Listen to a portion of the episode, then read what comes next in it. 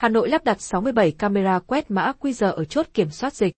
Công an thành phố Hà Nội phối hợp với Cục Cảnh sát Quản lý Hành chính về Trật tự xã hội, Bộ Công an đã lắp đặt 67 máy camera quét mã QR tại 23 chốt kiểm soát COVID-19 ở cửa ngõ ra vào thành phố.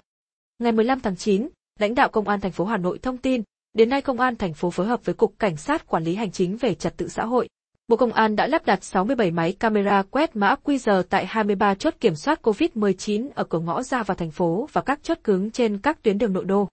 Người dân để có mã QR cần thực hiện khai báo y tế và lộ trình di chuyển qua địa chỉ sức khỏe.dân cư quốc gia.gov.vn hoặc ứng dụng VNID do Bộ Công an phát triển, lãnh đạo Công an thành phố Hà Nội nói. Vị này cho hay, Bộ Công an khuyên cáo người dân trước khi di chuyển ra ngoài nên khai báo lộ trình từ ở nhà để lấy sẵn mã QR. Khi đi qua chốt kiểm soát, chỉ cần đưa mã QR vào camera quét sẽ rút ngắn được thời gian kiểm tra cho cả người dân lẫn lực lượng làm công tác trực chốt.